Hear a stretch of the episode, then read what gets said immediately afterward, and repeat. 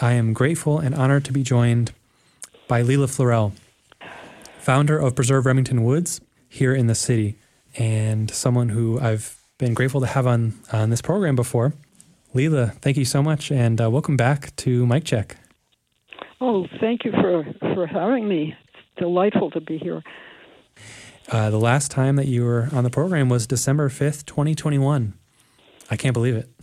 Can, mm. you, can you believe that? That was like the last time that that we talked? Yeah. Time time passes.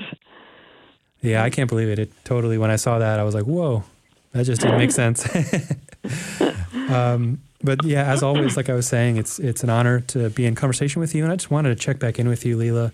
And you know, the Remington Woods is something that is a really big deal here in Bridgeport. And it's something that still to this day, not everybody knows about. And I just really was excited to get to to have this conversation again and to and to you know have another overview for our listeners and to check in and uh, and really you know have have have you talk about the woods and all the work that that you have done uh, these past several years with the Preserve Remington Woods movement and campaign. But to start off, Leila, I was wondering if you could uh, talk about how long you've been living here in Bridgeport. Oh well, I was born in Bridgeport, and I I grew up in Bridgeport and uh, went to high school and left. I left Bridgeport um, in my when I was about 25, and I came back about 20 years later. So I've lived here probably all told about 60 years. I live I live uh, on the north end now. In terms of living here in Bridgeport, at one point did you become aware of the woods and and their their place and and their significance here in Bridgeport? Well, I uh, became aware of the woods quite a while ago, but I didn't really, I really, I did, I, I wasn't really involved with it. But uh, about six years ago, I became much more involved, and I started an organization called Preserve Remington Woods. And uh, we have since raised the and the knowledge because people just didn't know about the woods. A lot of people still don't know about Remington Woods. It's about 422 acres it's in the north end. Uh, part of it, most of it is in Bridgeport. Part of it is in Stratford, and it's um, a wooded area. It's got a lake. It's got wildlife, uh, deer, and and uh, all kinds of small animals, and a lot of birds, eagles. Um, it's a real opportunity. It, it's owned by DuPont, and it's slated for development by DuPont, which of course would destroy the woods. So we've been raising awareness that it that it exists and its importance to Bridgeport because Bridgeport really needs to preserve the woods as a wildlife preserve with walking paths so that it is open to the public in a respectful way and that it preserves the forested aspect. The woods uh, contributes enormously to Bridgeport, even even though it's closed to the public at this time. But just by just by being a forested area, it provides all kinds of services. It cleans the air, it uh, it warms, it, it cools the air, it uh, pr- preserves the water and the local climate. It prevents flooding. It, it does all kinds of good services that are that are real and uh, and and crucially important for people's health. It's been proved that the people that live around the woods are healthier than the people that live in other areas in Bridgeport. So um, taking that away would deprive people of the healthful properties that the woods provides. And it would also deprive people of the opportunity to reconnect with nature and to have a to have a place where they can go and walk and and uh, realize that they're part of nature and get all the health and the mental health and the physical health benefits that accrue to a person when they take walks in the woods. So that's what we've been fighting for. And um, uh, we started, Har- hardly anybody knew anything about it, and there are many more people know about it now, and there's a, a whole coalition of various groups in Bridgeport that uh, that have agreed with us and that are you know are for the same thing. And we've talked to many, many just people on the street. You know, we've gone to downtown Bridgeport and uh, the the uh, farmers markets and just you know the neighborhoods just around Bridgeport. And when when we talk to people and tell them about it, right away they say, "Oh yes, yes, absolutely. We'll, we'll sign your petition. We want that's what we want." I mean, people know in their cells that they belong to nature, even though there are many things in this culture that that go against that. But but people know they know what's good for you know what what's good for them and and that's what they want. But unfortunately, uh, other interests, developer interests, moneyed interests, political interests come into play, and uh, you know the battle is to to not have it developed and um, and and that's kind of where it stands. The the opportunity uh, there there's an opportunity now, and that's that the federal government is um, becoming more aware of the they call it climate change. You know, it's actually a a move toward toward ecocide that that, that is happening. But uh, they're becoming more aware of it, and they're uh, allocating some money for it. So, on a federal level, if you know, if people called up their their senators and their representatives and asked them to uh, do whatever they can do to make sure that this doesn't get developed and that it gets preserved as a as a wildlife preserve with walking paths, so that the the city which is very much very much impacted by city urban nature you know by the by the, all the concrete and the bad air. We have some of the worst air in the country by we have about 600 toxic sites caused by uh, manufacturers that have left and left toxic chemicals around. Uh, you know, we, we suffer from generational amnesia, which is every what that means is every few years, every every generation, every ten years or so, uh, a new generation is born, and when you're born and you're and you're raised in something, you think that's the way it's always been.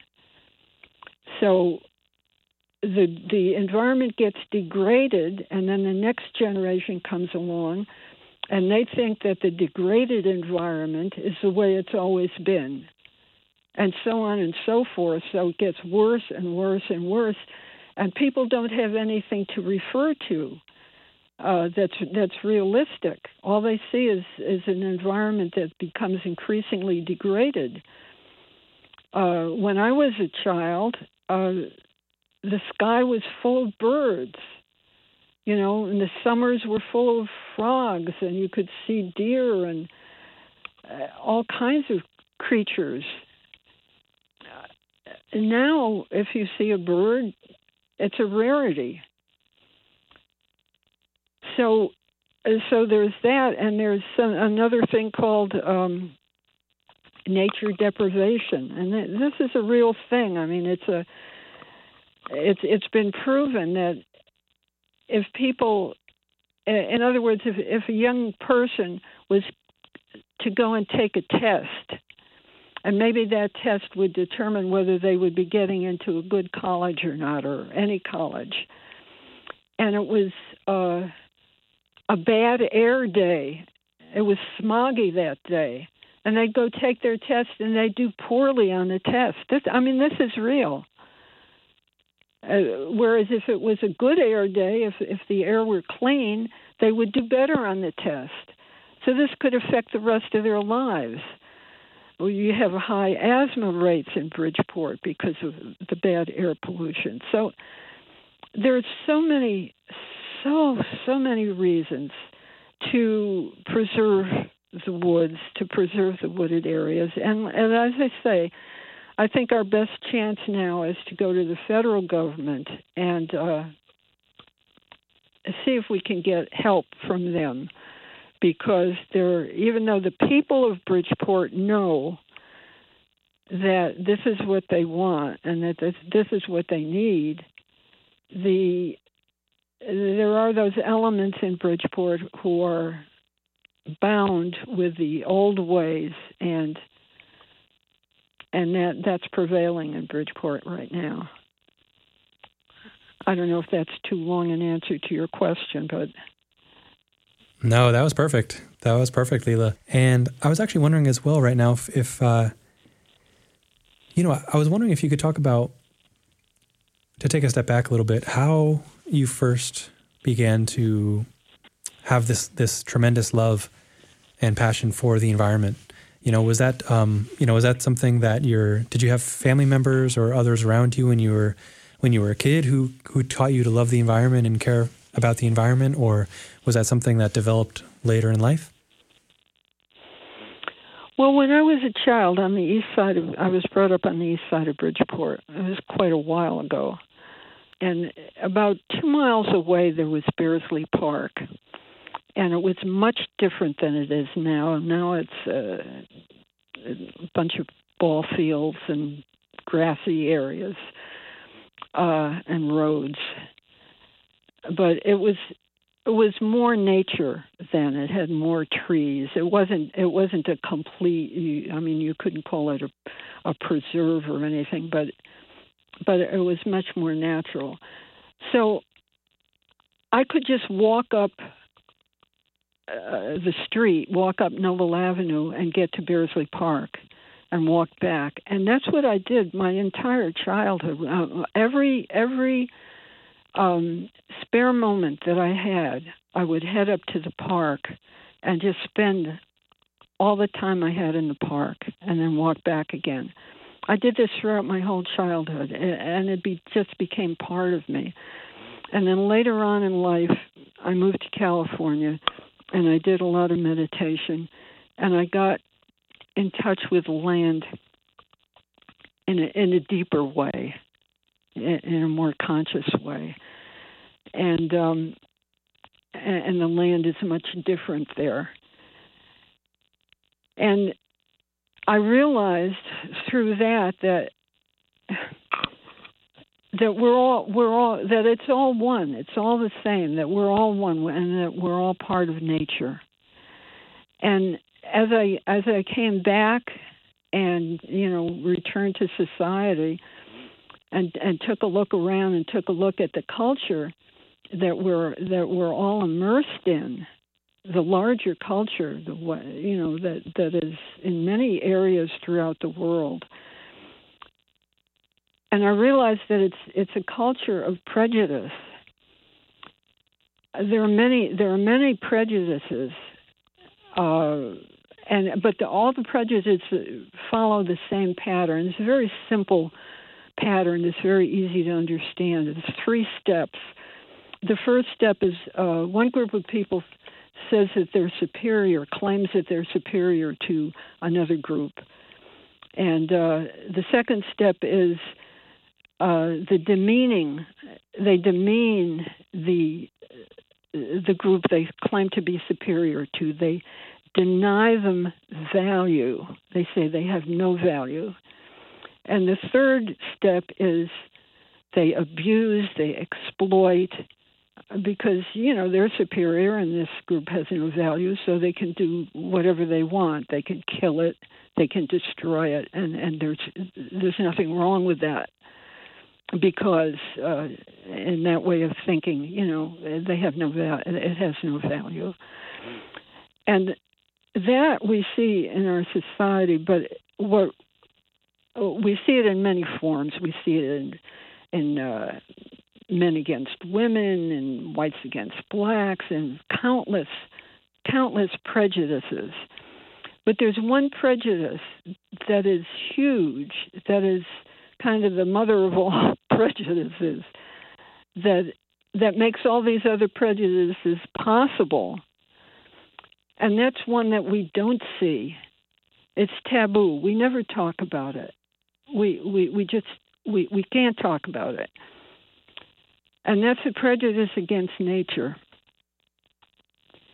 And what that means is he, we we declare ourselves superior, separate from nature, and superior to nature.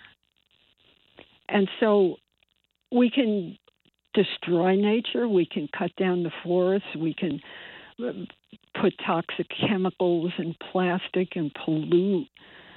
Uh, we can destroy the seas, we can overfish, we can cut down the forests. You know, we can we can do any of these things. We we can drive animals to mass extinction. Uh, we can do any of these things, and it's okay because we're superior, and nature doesn't have any value as far as this prejudice goes. And this prejudice is everywhere.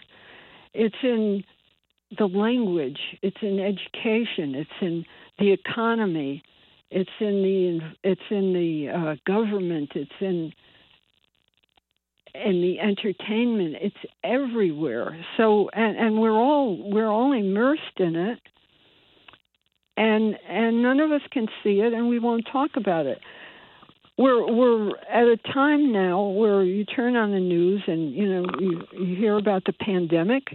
The pandemic is a result of the prejudice against nature of our abusive animals.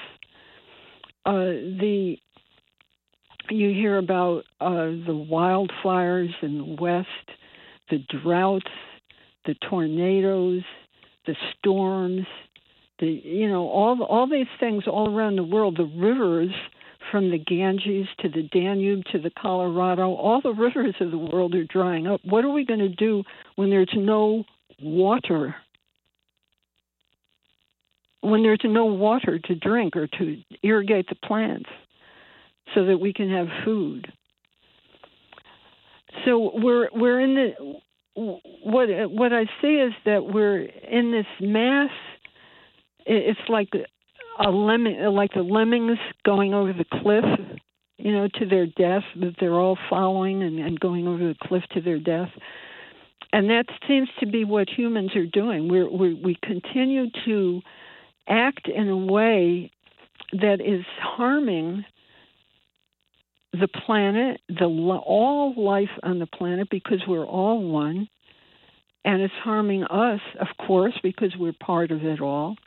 But we're still continuing to do it because we won't look at this prejudice and we won't do anything about it. And it's really easy to do something about it. It really, I mean, it's hard in one respect because we have to change our way of thinking and our actions, but in another respect, we're we're moving toward the death of the planet. That's that's what we're advancing toward. That's what we are advancing. That's what we're putting out there with this culture. That's what we're pushing. We're helping. And if we turn around, if we turn that around, the antidote to that is to have respect. To have respect for your, your own life, your personal life, your family, your friends, your community, your country, other countries, other life forms, other species, animals, plants, just to have respect for life, for all life. Because when you think about it, Earth is a planet that has life. It's the only life that we know of in the universe. The only life. There's there's no planet. There's no plan B. There's no planet B that we can hop onto. So so we're one with this beautiful, healthy, healing life, this incredible miracle of life in the universe that that we could embrace and foster and and and move our society and move our the, the way we live you know change the way we live so it's in harmony it's aligned with the the reality of the situation because we get everything that we have all of our food all of our clothing every object every building everything everything comes from nature but we don't look at it that way. We don't respect that. So, you know, uh, that that's that's what I think we have to get across to people. You can do that in a number of ways. You can do it intellectually. A great way of doing it is just by having a forest available for people to go and walk in, you know, so they can experience it because people know these things in their cells they know these they know these things intuitively they respond they respond to a healthy environment. So uh, you know that that's what we're trying to get get across. Um, the other th- you know the other thing that comes into this is is identity. Uh, we're all concerned about you know personal identity. And and that gets into that gets into the duality that's in our thinking in our culture. It's either got to be this or that. It's got to be uh, black or white. Uh, you know, there's there's no grays. There's nothing else. It's uh, the reality is it's not either black or white. It's black and white. It's both at the same time. So when when it comes to identity, on the one hand, you have everybody is unique, totally unique. You have unique fingerprints and unique eye prints, and everybody speaks and moves and and uh, thinks a little differently than than the next person. So we're each one of us is completely unique, and at the same time, each one of us is totally the same. We're all energy. We're all life on the planet. And we're all equally, we're all due equal respect. So, so both are true at the same time. We're totally unique, and we're and we're completely one with everything else. But that, you know, they, these are these are thought patterns that need to be introduced because right now you know, the thought pattern is that of winning, of superiority, of uh, it, it get you know it filters down to. I mean, look at all the violence in this country, and and and in the world, because uh, somebody wants to be superior to other people. There are big uh, things here, and you you have to get to the root of it. It's not it's not just okay to say, oh well, yeah, we should uh, we we should use less gas, or we we should you know have electric vehicles. Well, yeah, that that may be a good thing to do. I'm not saying it's not, but it's not. It's it's addressing a symptom. It's not addressing the disease and the cause of the disease. And the cause of this disease, in my opinion, is a prejudice against nature. Leela, thank you so much for that. Thank you for everything you just shared. And that was really, definitely gave me a lot to think about and reflect on. As always, as always, you, you come with so much wisdom and, and insight and reflections and, you know, ideas and thoughts and feelings that, that make me think and and broaden my understanding and and really, you know, provoke a lot of thought and a lot of deeper questioning and understanding. And so, as always, I thank you so much, Leela. And really quick, Leela, um, how can our listeners learn more about Preserve Remington Woods? Uh, well, there's a website. It's called Preserve Remington Woods. Yep, it's preserveRemingtonwoods.com. And so, Leela, we have just a little bit, you know, we're running out of time, and at six o'clock on the dot, um, it will cut us off and go to the next uh, program because we have an automated system for, you know, for uh, at certain moments um, that uh, that transitions into uh, record, uh, uh, you know, pre-recorded shows. And so Ralph Nader is up next, um, followed, of course, by Cool Blues and Rare Records with Al Bell. Leela Florell, founder of Preserve Remington Woods, thank you so much for joining me tonight. As always, it's been a pleasure and an honor to, to speak with you, Leela, and catch up with you. And I want you to have the last word, Leela. Um, so we've got a little over a minute. So if there's anything else that you want to share, keeping keeping in mind that um, at six o'clock the show will uh, transition into the next, or the station will transition into the next program. Well, I want to thank you very much for, for hosting this program. You're very you're very uh, sensitive and kind person, and uh, you bring a lot to the community by hosting this program. I'm very grateful to you for that. It's my pleasure.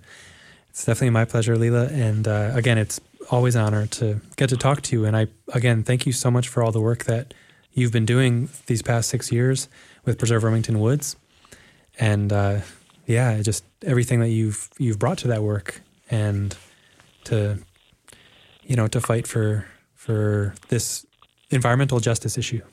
Thank you again, Leela. Have a great night. You too. Thank you so much for having me on.